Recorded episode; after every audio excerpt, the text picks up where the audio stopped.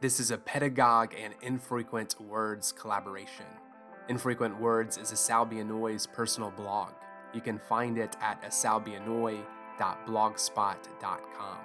This is the first post in a series of five blog posts turned podcast episodes meant to address questions about grading and grading contracts, meant for students who are in courses using grading contracts of some kind to determine their final course grades, or those who just want to understand better what grades are what they do in classrooms, and how they affect learning.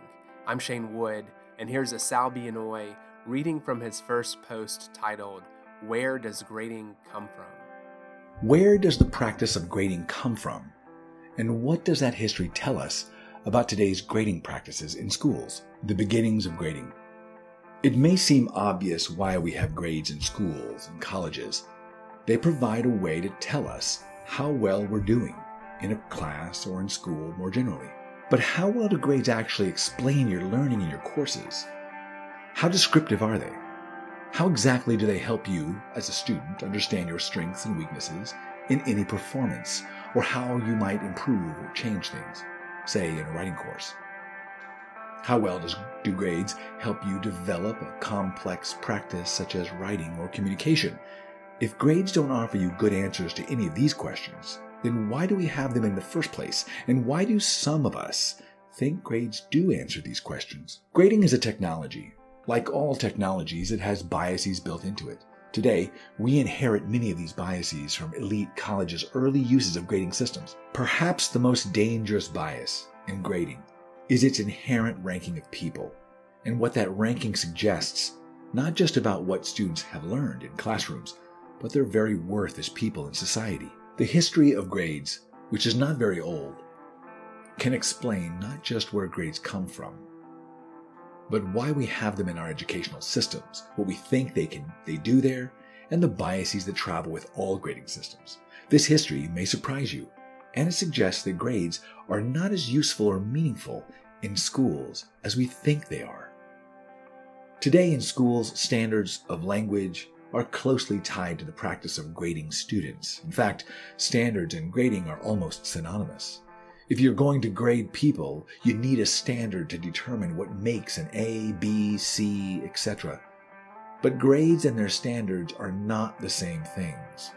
Believe it or not, the first instances of grading students didn't use standards as we know them today, ones that are about cognitive skills. Grading as a practice of ranking students by some judgment of performance comes from elite colleges on the East Coast, such as Harvard, Yale, and William and Mary. Their original purpose was never about teaching or marking how much a student learned in a course. Grading represented something else. For the first several hundred years at Harvard, the first American college, students were ranked by social class standing of their families. This seemed perfectly logical to those who were attending college at that time. Technologies of ranking and grading students, while they didn't always look like what we have today, did intend to rank and categorize groups of students based on social worth or social standing of their families. Where did this kind of social ranking come from? Those who invented the first grading scales and processes came out of a culture and schools in England that assumed a natural social ranking of people. They took for granted that some students were better than other students because they were born into better families. These were vital things to keep track of, they thought, because one's social standing indicated one's privilege, merit, and the future positions and jobs that person would assume as their right and responsibility.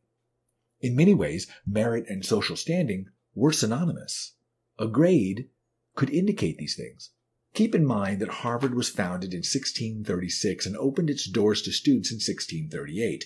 Its initial faculty came from Oxford and Cambridge in England. In fact, Harvard College was named after the Cambridge man, John Harvard, who donated his library and some of his lands to establish the college. In the same fashion as those English colleges, Harvard was meant to develop the elite young men of colonial New England in order for them to take their places as clergy and government officials. These students were the ones destined by birth to rule the colonies. So, ranking students by social standing was something these early professors were accustomed to, to since those professors all came from similar elite colleges in England, a country where social class standing was just as, if not more, important than one's economic standing. All of the grading practices that may have occurred in the first centuries of American higher education are not clearly known, but the first known instance of grading in the ways we do it today may have been in 1785. At that time, Ezra Stiles, the president of Yale, created a four category scale that is similar to the A through F scale most schools use now. The Yale scale was based on Latin terms optimi, second optimi, inferiores, and pejores. However, giving students letter or number grades on assignments, or even assigning final course grades, was not something that any college or school did with regularity or consistency until around the end of the 19th century, that is, just before 1900. And even then, it was not a universal practice. It wasn't until 1886 that Harvard professors began placing students into five numerical categories, or classes of students class 1, 2, 3, 4, and 5. The first four categories designated some version of passing, while class 5 identified not passing. But even this simple system appeared to be unnecessary for Harvard professors. By 1895, Harvard moved to an even simpler three category system failed, passed, and passed with distinction. In Harvard grade reports sent to parents during the 19th century, students' grades identified the groups of similar students they were in. So a report card would show by subject the class 1, 2, 3, 4, or 5 that the student in question was in. An individual's grades were very much connected to the group of students that that student in question seemed to fit into. This orientation of gathering students into similar meritorious groups of students seems to be a carryover from earlier systems that were based on social class standings. In other words, what seems most important to these early grading systems was to know the group a student fit into. This was supposed to tell you something about the worth and capabilities of all the students in each group. But why did grading students by their so called merits become more important by the end of the 19th century. In large part, elite colleges like Harvard and Yale were getting bigger, just as the nation was also getting bigger. That is, there were more potential college students, so more students were enrolling or trying to get into colleges. Elite colleges, invested in their social elitism, didn't really want this, or rather, they didn't want certain kinds of people in these elite places. Grading offered a way to help identify who is acceptable and who is not, even among those accepted into those places. One thing to notice about Harvard's grading was that most of the grades available were some version of passing, of being okay, proficient. This suggests a bias, and it's not one about being accurate or precise in how much or how well a student knows or learns something. It's a bias about what the grader in college already think of the groups of students they are grading and what college is meant to provide for those groups. Today, our grading systems still contain many of these old biases. This is why we care about a student's GPA, why we think it says something about their potential to do something else in the future, say, succeed in graduate school or do well in a job. But what the early part of the history of grading in colleges shows us is that grading systems started as ranking systems, ranking students not so much by their merit, but by their social standing and assumed worth to society. Grading assumes that we can rank everyone along the same scale in any domain of learning and life. Grading is not a natural or neutral practice. It's an artificial and political practice, one that requires the grader to use their standard of things and their judgments of students meeting that standard. Grading may look a little different today, but it contains similar biases as it always has. Grading to build a growing nation. By the turn of the 20th century, most U.S. public schools had become compulsory, that is, mandatory. Massachusetts, the state where Harvard sits, was the first to pass compulsory school laws in 1852, but they already had a similar law in the books since 1647 when they were a British colony. That first education law was called the Old Deluder Satan Law, and it was mostly about making sure people could read and write in order to read the Bible and not be tricked by the devil. As the law's opening statement explains, quote, that old deluder Satan might, quote, keep men from the knowledge of the scriptures, end quote. Most states followed Massachusetts' lead. This meant more and more students could qualify to go to college, and more students began going to college or trying to get in by the end of the 19th century. But from its beginnings, in the colonies of America, schools at all levels focused on making good English Christians in a hostile colonial New England, where the devil lurked everywhere. Perhaps there's no better example of these anxieties and criticism of Puritanism in early America as in Nathaniel Hawthorne's 1835 short story, Young Goodman Brown. By 1900, there were too many students in the existing schools and college systems, systems that were never built for such numbers. Schools were likely getting crowded. Grading those students based on merit came at a time when the fields of statistics and psychological measurement were developing. These fields were gaining strength and had a, as their central concerns engineering societies and controlling populations in a new and growing nation, with a new growing middle class, and a firmly established elite Protestant class. Between 1860 and 1930, ranking people numerically was about making America great by grouping people for particular purposes, such as deciding who was most fit to be full citizens, who should take on critical jobs, and who should have babies.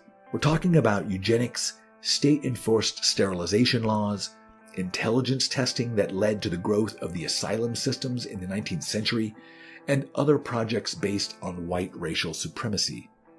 Oregon illustrates well the anxieties in the nation over education and citizenship at this critical time when grading was established as something we do in schools. Oregon did not pass a compulsory school law until 1922, informally called the Oregon School Law. The law mandated that all 8 to 16 year olds must attend Oregon public schools.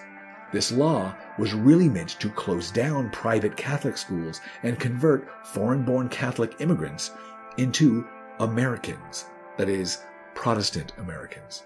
While the U.S. Supreme Court ruled in 1925 that the law was unconstitutional, this law illustrates a larger national anxiety around who an American really should be and how they become so. Class, race, religion, and language were markers in people that produced this national anxiety by seeming to mark lower or higher merit and qualities in different people.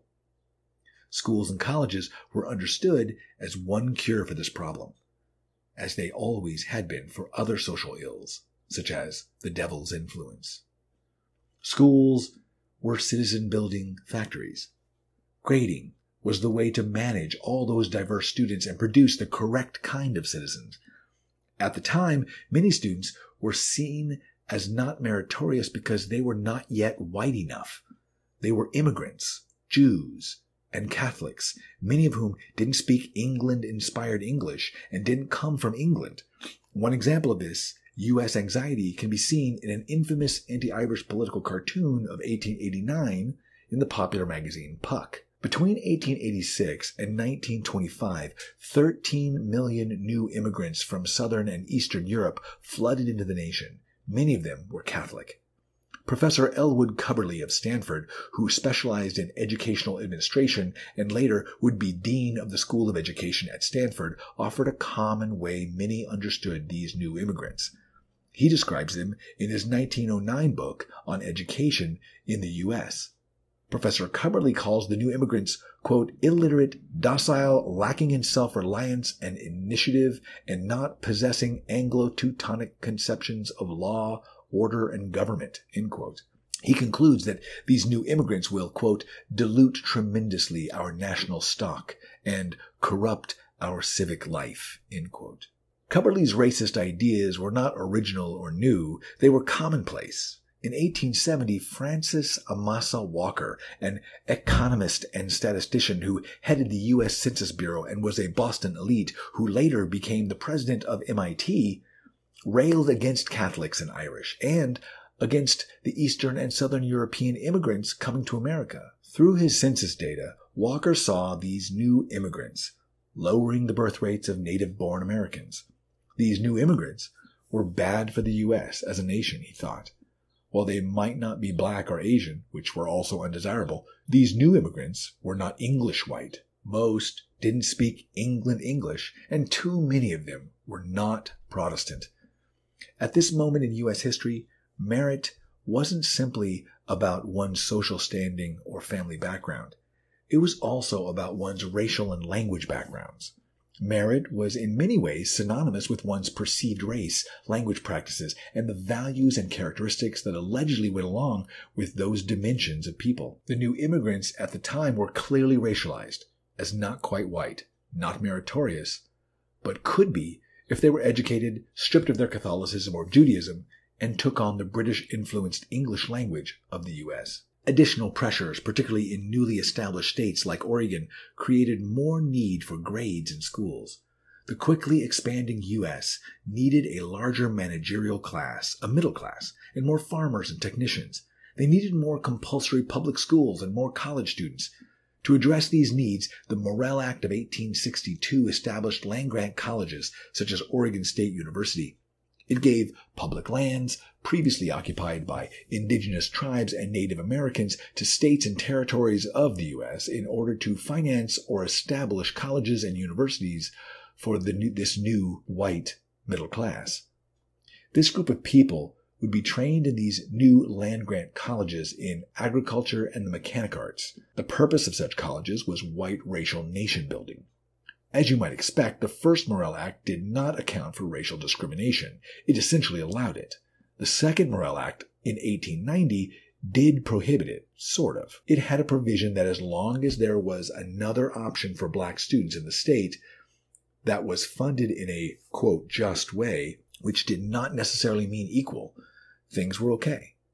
Think of it as a version of separate and unequal.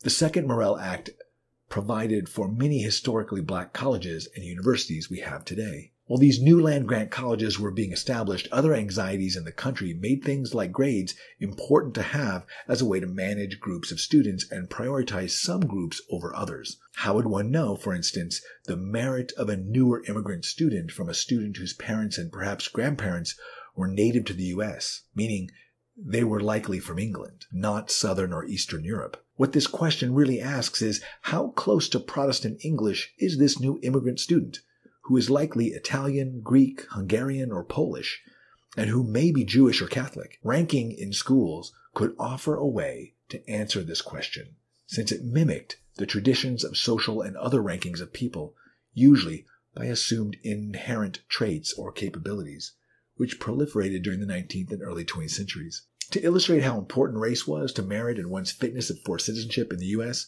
consider Oregon again. In 1850, nine years before the territory was a state, the Donation Land Act granted whites exclusive rights to own land in the territory. Over 80 years before the 1922 Oregon school law, the Oregon territorial government and its residents were increasingly worried about black residents coming in. Despite not being able to own land, black residents had been excluded from the territory and later the state by Oregon's numerous black exclusion laws. These started as territorial laws in 1844, which by default made blacks and other minoritized groups such as Chinese and Japanese not potential students in the state's schools and colleges. From its beginnings, Oregon was established as a white territory and state. In fact, Section 35 of the Bill of Rights of the Oregon State Constitution, ratified by voters in 1857, had officially made Oregon a no black resident and no race mixing state.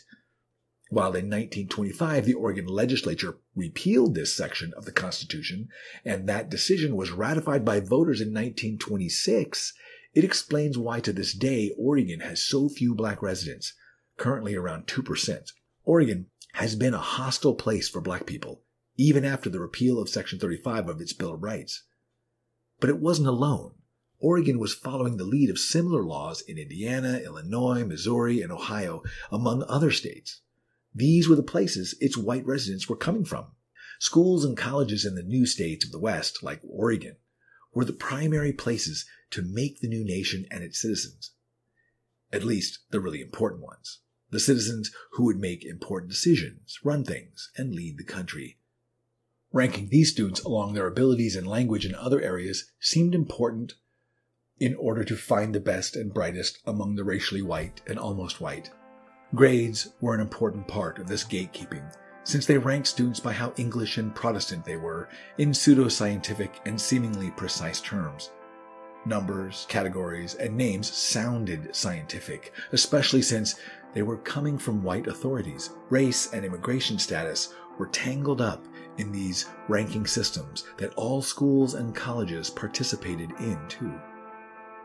Oregon history indicates the racial, language, and religious anxieties of Oregon citizens and how important they felt such dimensions were to being an Oregonian and an American. There was nothing special about Oregon. The white people in that state reflected larger national anxieties and racism. As Cubberley's comments illustrate, most people at the time assumed that traits and behaviors of people, just like social uh, family status, were inherited, or at least a deep part of one's background. Race was understood as a good way to identify a person's capabilities and potential in society, just as language and religion were. No one was arguing against Professor Cubberley's racist statements about the new immigrants. He was stating the common sense of the time, and it took more than 80 years to repeal black exclusion laws in Oregon. Grades were a part of the systems that managed and excluded people in society, which began in elite colleges of the East Coast and multiplied in compulsory schools and land grant colleges in the latter part of the 19th century. The grading of people in other ways flourished at the same time, a moment when the solutions to engineering a better society were dominated by voices like Cubberley, Francis Galton, and Lothrop Stoddard. These men advocated for eugenics, racial cleansing, and white racial supremacy. So, where do grades come from, and what do they teach us about today's grading?